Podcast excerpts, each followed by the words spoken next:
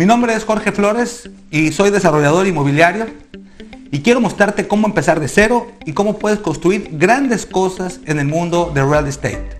Incluso cómo convertirte en desarrollador inmobiliario sin la necesidad de formar parte de una familia rica o poderosa. Soy Jorge Flores y en este podcast recabaremos experiencias, aprendizajes, información importante sobre el mundo de real estate. Esto es Florecer Inmobiliario. Con el inicio de este podcast, emprendo una aventura más en mi vida. Estoy muy motivado y además muy comprometido para lograr que este espacio sea una gran fuente de inspiración para todos, para todos aquellos que amamos el fascinante mundo inmobiliario. Espero que así sea. En este primer episodio, permíteme mostrarte mi historia. Nací en el barrio de Tlatelolco, en la Ciudad de México, al lado de mis dos hermanos mayores, pues mi papá nunca me acompañó y no supe lo que era tener la figura paterna por mi lado, pero quien asumió ese rol fue mi madre María Luisa, a quien prácticamente le debo todo lo que soy y de quien he aprendido el valor del trabajo, del sacrificio y de la honestidad. Maestra ella de tiempo completo de primaria y secundaria. Considero que éramos una familia promedio y teníamos una infancia feliz, Recuerdo que todo marchaba bien hasta que el 19 de septiembre de 1985 cimbró y cambió el rumbo de nuestras vidas. Mi madre, presa del pánico, toma la decisión de jubilarse de manera anticipada y de regresar de inmediato con nuestra familia a Sinaloa después de muchísimos años de vivir en el Distrito Federal. Además, era ella orillada por la angustia, el desespero y el impacto que le generó el terremoto, toma la decisión de rematar el departamento en el que vivíamos y con ese dinero de la venta del departamento, compra en los mochis un terreno con miras a cambiar de residencia a Sinaloa. Se aseguró hasta eso que fuera una buena zona o de las mejores posicionadas en aquel momento. Para esto ella contrata a un constructor a distancia para que hiciera nuestra casa. La intención de origen de ella era buena, pues era mejorar nuestras condiciones de vida en una ciudad chica, tranquila, y de esta manera ella poder disfrutar su jubilación después de más de 30 años de servicio. Nos convenció a mí y a mis hermanos, finalmente nos mudamos con una gran expectativa, sin saber que íbamos a experimentar una de las experiencias más lamentables y más tristes para nosotros. Cuando llegamos a Los Mochis y nos dirigimos a nuestra casa, solamente había un cuarto de obra negra, sí, un cuarto de obra negra que desafortunadamente eh, no armonizaba con lo que nosotros habíamos pensado, ni tampoco con las casas grandes, bonitas y modernas que había en ese lugar, pero no teníamos opción. No teníamos opción y lo que hicimos fue meternos en condiciones desfavorables, al principio sin enjarres. Mi madre en ese momento se había acabado por completo todo su patrimonio. Yo tenía en ese entonces unos nueve o diez años cuando empezamos ya a vivir ya en Sinaloa. Recuerdo que su pensión era suficiente para la comida y para todo lo elemental, pero no alcanzaba y era insuficiente para terminar ese cuarto donde vivíamos. Mi madre, siempre echada para adelante y sabedora de su situación, tomó la decisión de irse a trabajar a los Estados Unidos, con el único objetivo de terminar ese cuarto de obra negra y terminar nuestra casa. De esta, manera empezamos a irnos a Tijuana, a San Diego durante los periodos de vacaciones de verano, a buscar trabajo. Recuerdo que me gustaba muchísimo acompañarlo y así lo hice y estuvimos yendo y viniendo durante más de siete años casi de manera ininterrumpida. Hasta que una de esas mi madre enferma de gravedad en Estados Unidos y le negaron por completo la atención médica. Recuerdo que como pudimos yo y mis hermanos mayores la trajimos de regreso a Sinaloa, donde por fortuna logró reponerse. Pero lo bueno dentro de ese episodio negativo fue que finalmente cumplió su objetivo.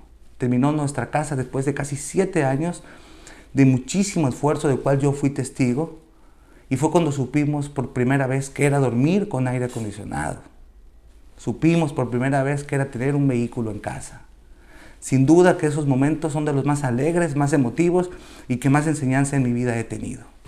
En el año de 1996 hice un compromiso eh, muy fuerte con mi mamá de que jamás iba a permitir que ella regresara por ninguna razón a trabajar a la frontera. Es cuando decido estudiar la licenciatura en Derecho con el firme propósito de ser exitoso y de convertirme en un buen abogado, para de esta manera no repetir las condiciones en las que vivíamos. Pero la realidad fue otra. Era joven y viví un momento de muchas debilidades y fui imprudente muchísimas veces. Por fortuna logré terminar la carrera y de inmediato empecé a buscar trabajo, empecé a buscar eh, tocar puertas. Eh, me pedían conocimientos y contactos que no tenía. No tenía ni un peso en la bolsa. Utilizaba la ropa de mi hermano mayor, que por cierto ya era abogado, para yo parecer un experto. Y así estuve desempleado durante más de dos años. No sabía qué hacer, estaba desesperado, pensé que estaba perdido y creía que cada día me alejaba más de la visión que tenía. Hasta que un día llegó la oportunidad en mi vida. Unos vecinos desesperados tocaban la puerta de mi casa solicitando los servicios de un abogado de manera urgente. Pero yo no sabía qué hacer. No sabía si era capaz o no, pero tampoco podía dejar el momento que tanto había esperado. Y me dije yo, va, va para adelante. Durante las siguientes semanas hice todo lo que tenía a mi alcance. No me separé ni un solo minuto hasta que finalmente logré ganar mi primer caso. ¡Wow! No podía creerlo. Recibí mis primeros, mis primeros 100 mil pesos de honorarios, que desde luego jamás, jamás los había visto juntos, nunca en mi vida. Sentía que me había ganado la lotería.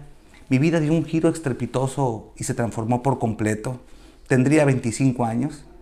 En ese momento me pasaron mil cosas por la mente, el qué hacer con ese dinero.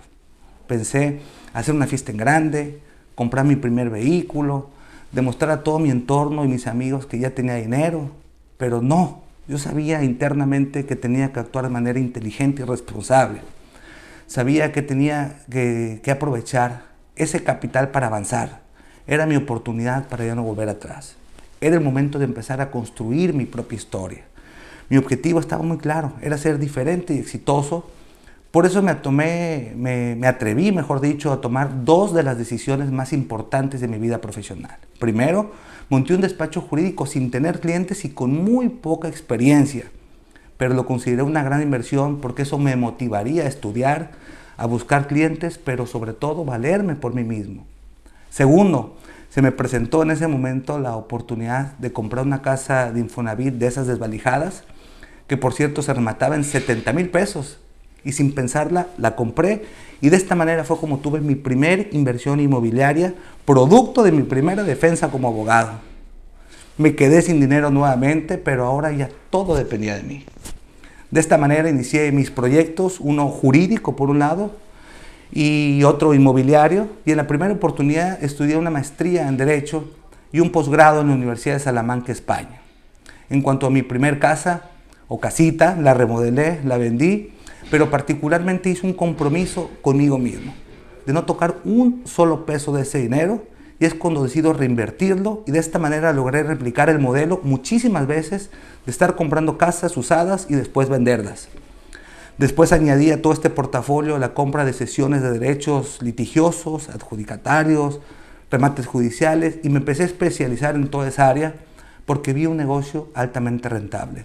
Fue cuando vi que el vehículo inmobiliario podía llevarme al siguiente nivel, por eso empecé a ampliar la visión en otras ciudades cercanas como Culiacán. Recuerdo que estuve en Mazatlán, en Obregón, Navojoa, en Hermosillo. Para entonces yo ya estaba casado y tenía mi primer hijo Jorge. Formé mi primer hogar en una de esas casas de Infonavit de 40 metros cuadrados que yo mismo vendía y poco a poco fui logrando el crecimiento económico que por cierto se me disparó exponencialmente, por supuesto de acuerdo a mis condiciones, lo que me permitió iniciar la construcción de la casa de mis sueños. Una casa que diseñé 100% a mi gusto, que era 10 veces más grande que la anterior. Tengo que reconocer que me ganó el Leo. Pero todo esto se dio gracias a los frutos que empezaron a cosecharse de las inversiones inmobiliarias. Para entonces tendría yo más o menos 15 o 20 casitas, como le decíamos en aquel momento. Sentía que estaba cumpliendo mis objetivos y continué, abriendo plazas en Los Cabos, en La Paz, en la Baja Sur. Posteriormente emigramos a Tijuana, San Luis Río Colorado, Mexicali. En esa etapa recuerdo que adquirimos, rehabilitamos y comercializamos más de 300 o 400 casas. Implementamos yo y mi equipo una metodología que nos permitió capitalizar positiva y rápidamente esas operaciones. Nos estaba yendo fantástico, era prácticamente todo lo que yo había anhelado, pero también era muchísimo desgaste, era mucha operación la que hacíamos, cada vez veía menos a mi familia, tan es así que el día de hoy, solamente de recordarlo, me entristece muchísimo porque me perdí uno de los episodios más esperados y más bonitos que puede experimentar el ser humano, el nacimiento de mi hijo Luca.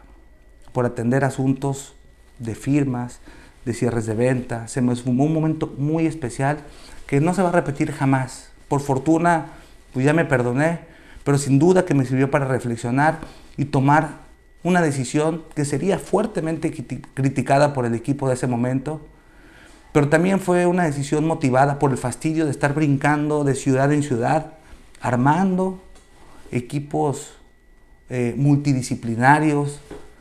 Eh, sabía que todo eso no me estaba contribuyendo a ser mejor persona, el negocio no era muy escalable, en cada ciudad reorganizaba eh, prácticamente todo y muchas de las personas que contrataba no compartían la visión de crecimiento ni los valores que yo quería implementar.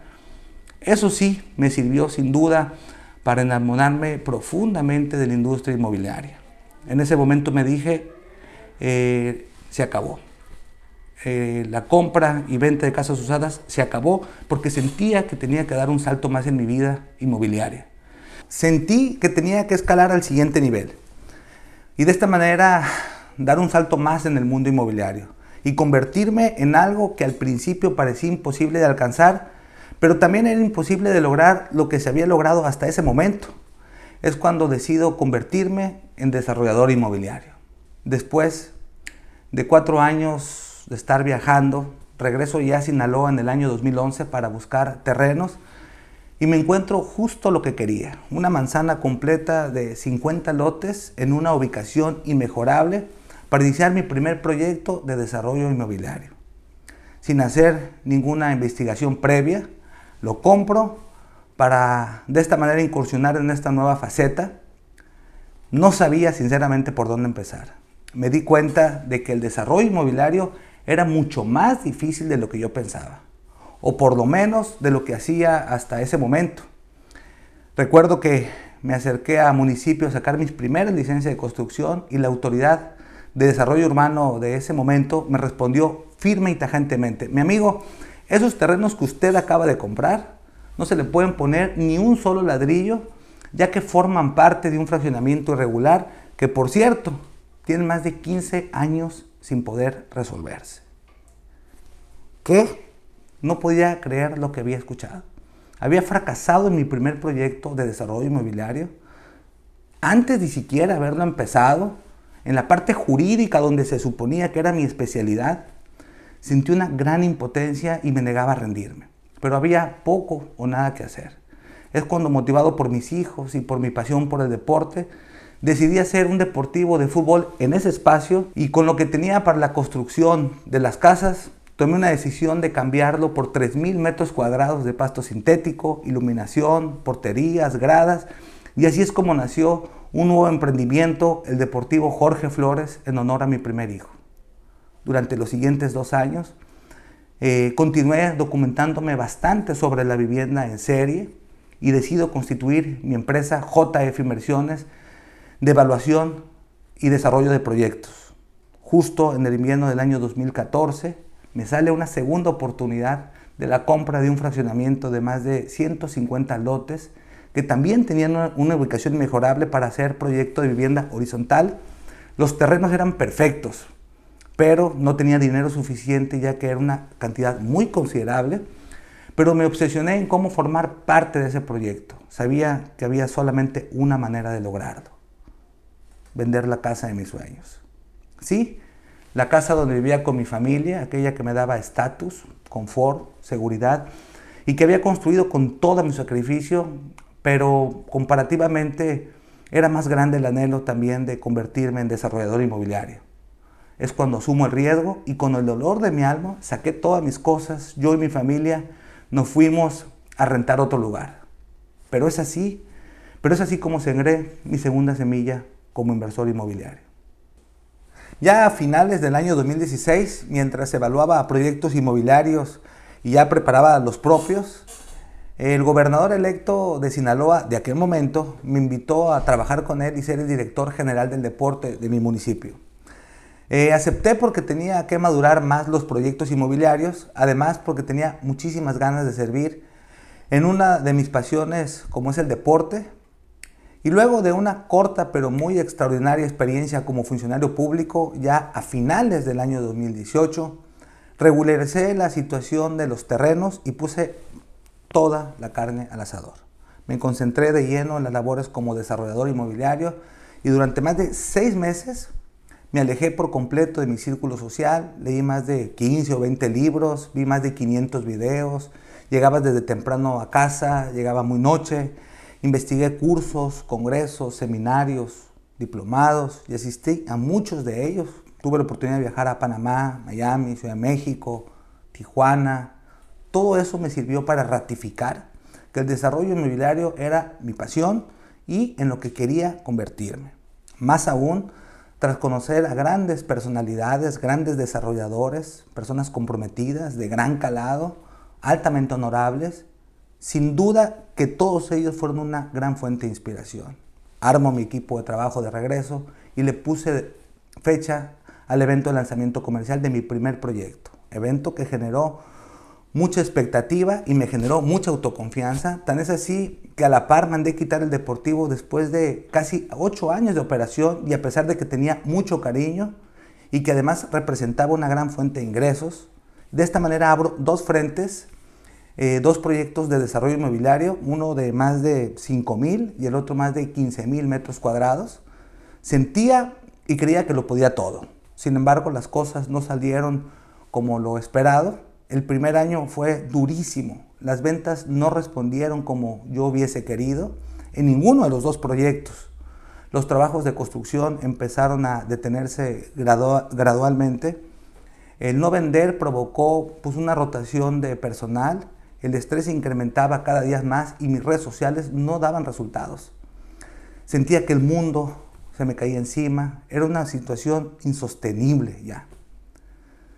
Tenía que avanzar, no podía claudicar. Me preguntaba, ¿por qué me ocurre esto a mí? Se me venían a la mente los desarrolladores que había conocido en los congresos y seminarios y no se veían como yo. Al contrario, ellos se veían radiantes, se veían firmes, alegres, sanos, con energía positiva, proyectaban éxito. Pero a mí me estaba ocurriendo todo lo contrario. Me sentía sobresaturado, mis ideas no fluían, hasta que en una ocasión estuve ya a punto de renunciar y parar por completo los proyectos. Tengo que reconocer que no apliqué eh, las fórmulas que tenía que aplicar.